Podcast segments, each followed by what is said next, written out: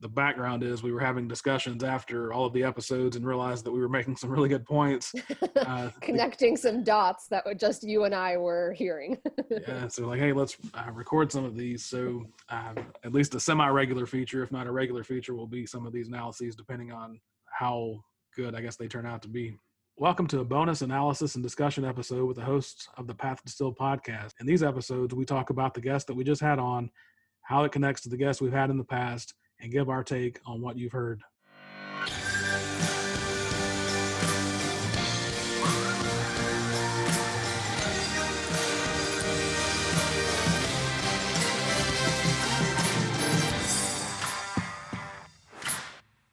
Liked his story.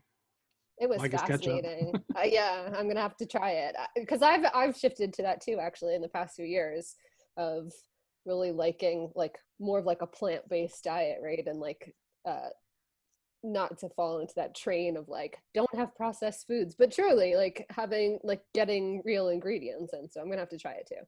He could have been uh, two separate paths. Um, he had enough packed in that we could have unpacked it further, but sure um, I love how it kind of got back right to his roots though, with his you know upbringing and and cooking and all that. Um, the one thing that stood there was a couple things that stood out to me. One of them was he used the word serendipitous like and lucky a couple of times you know and i think that that's a repeated theme that's come up right that people certainly um, he's not relying on that right he made that clear but that there is this thread to some people's stories and a perspective that there are some things that happen however they happen for whatever reason they happen that you uh, you get to capitalize on which i know we've talked about before yeah and so noticing that theme and then the uh, repeated failure theme mm-hmm. obviously mm-hmm. and i was glad that he was willing to share those difficulties because like he pointed out, a lot of people think that, um, well, two things he mentioned that a lot of people fail to realize that it could happen or would happen, and then um, he kind of almost like the um, Gordon Dominic from Ripe and Ruin mentioned, look at this and see if you really want to put in the work on the front end. Like think yeah. about it on the front end. Yeah, what it's if it's something you want to pursue, because I think that you know, in my experience with entrepreneurs and and startup founders, I've kind of gotten a sense of two different breeds, right? The the one that is like him that finds something that they can truly be passionate about, which has its pros and cons. Um, and then others that are like churning through these ideas right? Because they're more it seems enamored with the the startup mentality and the pace and that type of thing right? And so they're coming up with an idea and running after that one and coming up with an idea and running after that one. Um, and so it seemed like he he kept he kept referring to his family as really like the the key behind it that if he was going to invest this time and effort and be taken away from his family and have to deal with these ups and downs that it needed to be something that was useful and also then tied into an impact he could make that was worthwhile. Sure yeah i, noticed that as well. I think the uh, i like the they wanted a message or at least a purpose to be behind the sounded like at least most of what he attempted to do I was I meant to ask him. I think he had a little bit of wanderlust. He traveled a lot. yeah, it, it, was cool that part of it, right? Like, and even after they had their kids, you know, he was traveling a lot. And um, I, you're, you're, I forgot that too. I was going to ask if they, obviously pre-COVID, but if his business now, you know, keeps him traveling, or whether that's something that he continues to do, or now is has moved kind of away from. I guess we'll have to invite every guest we ever had on and cut to come back so we can uh, a huge large ask the questions we didn't. Uh, I liked what he was talking about too with you know the different generations. There's been a lot of discussion about that um, in the past few years. You know that now is the time where there's kind of a clash of generations in the workforce more so than there ever was before, and that because of how what was going on in society as they were growing up there there are true differences in how they are and what perspective they have and what things they're trying to pursue and why they're trying to pursue those things so i found that really interesting piece of what he was talking through also you know being a his upbringing from his parents being from the boomer generation and him like you and i kind of straddling the the two different uh, generations as well. Sure. And I don't know if you received that message from your family, but I had almost from either my parents or grandparents or both at different times. I had that message. It was still the model that you don't see that much anymore. Go to one place, work for 35 or 40 years, get the benefits or the pension and whatever the case may be, and then retire. And as he pointed out, this it's rare to even if one wanted wanted to do that, it's hard to find that anymore. It's hard to find that, and you know, I think he's right that it was. It's more of what what's coming to mind is kind of like the safety model, right? Like get into a job, get your salary, go into a job that's going to, you know, be something that you could do for that long a period of time. Um, and I think there are less of those types of jobs out there, um, and more other types of jobs that are kind of evolving. Um, it's interesting when I think about my parents. My dad was like that, so he was like, you know, go into business, go into law, go into, you know, like kind of that approach, like go into one of those things because you can find success and, stability in that way. I think my mom was very different, was much more, um, I'll call it kind of what he called it, optimistic. I think she was more like what it sounds like his parents were, like more, more open to the idea of, you know, figuring out what you want to do and working really hard for it.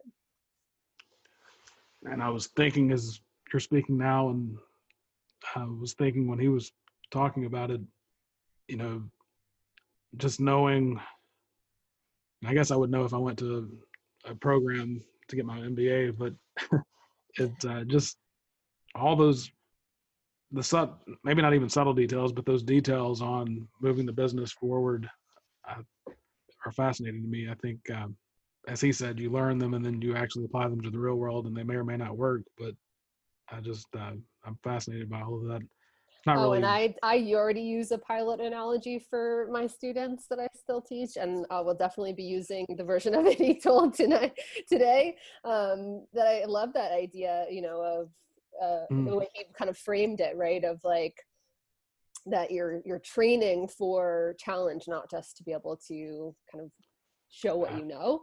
It reminds me of uh, I think it was Hatano in Inagaki. I can't remember the year talked about the difference between uh, routine expertise and adaptive expertise type yeah, fields. I remember right? that article. Right. And so, you know, your routine expert is the one that has to basically do the same thing over and over again at a very high level. And then your adaptive expert is the one that has to be able to shift, move, grow, evolve, change, not know what's happening and figure it out. And, you know, that's a, that's the entrepreneur's life, right? Is to, is to do, be able to do that. So I'm, I'm in no way putting down accounting, but I'm trying to think of like what's the opposite of that in the business world. Maybe accounting, where it's like you've got to know. Certainly, there's things that are changing, but you've got to be really good at accounting or sales or whatever side of it you're in, right? Um, and as an entrepreneur, you've got to be good at so many different things, and so much is always moving and changing, and you're having to respond and adapt. That I think it's a different a different skill set in a way that you're having to prepare yourself for which school doesn't gives you a good foundation but then there's this whole world you have to experience out there right and he he was reminding me of um kind of the the ad people who advocate for the idea of situated learning right for fields like that where you're not just learning you're not just learning the information but you're learning it in in reference to the context you're going to have to apply it in even uh, and I, I, agree with all of that. And the I liked the um, you called it challenge training or something. Um, mm-hmm.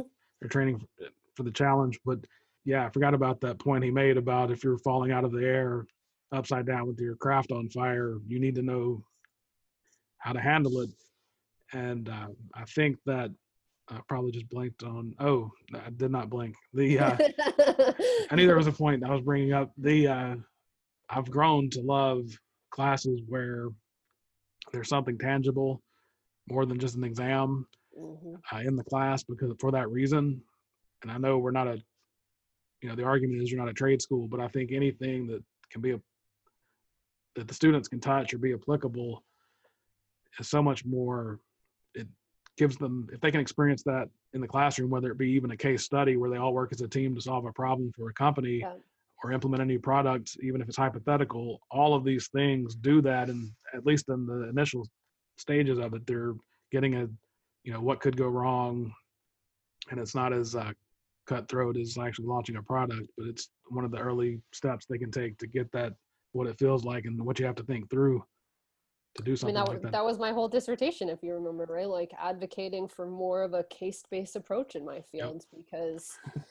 yeah, I mean, it's tough. There's a, a great article that I'm, I don't remember the author's name. It's terrible, but uh, a great article was written several years ago in one of the sports psych journals. Um, after a, a student trainee had done some work in the field, you know, working with athletes, uh, the the article, the title, the title of the article is beautiful. It's uh, thrown to the wolves because that's what it feels like, right? Like you learn all this stuff in this safe classroom, and then you get out there and you've got this real client or group of clients in front of you and it's like right so like what do what do i actually do here um and you know that's why we have supervision and mentoring and all that stuff as part of our requirements for our certification but um it's you know so you have someone that's that's in you know been doing it for a long time kind of coaching you through it but still you know you've got to take that that knowledge and bring it to bear in the real world and that's that's easier said than done and so i think you know it strikes me all the different pieces of his story right? Like he had this military background that obviously gave him you know certain mindset and skills and, and all that stuff. And then he's got you know he had the mba he's got world travel you know all these little pieces to you know background you know in family in with his family and cooking and all these like little pieces that probably set him up you know well. But then he also made a really good point about um you know just the finances piece of it and the the you know in terms of ha- not just the business but having a family and the school loans and all that stuff. And i don't remember the the name of the i don't remember exactly what my mom was just telling me about but she was talking to me about how she was just reading something that um, was talking about that that how the world has changed kind of you know in comparison to kind of quote unquote back in the day when it was Warren Buffett and you know all those people that were building these insane businesses that you know are, are so huge now um, such a, a very different uh, kind of background and experience for some of those people. First of all a different world but also what he pointed out as well that a lot of them do have money from family or all these things that they were able to to use and then had the drive and all that versus nowadays where you know we're seeing that even more so that disparity disparity of you know resources versus work ethic and drive versus people who have one or both or you know those types of things.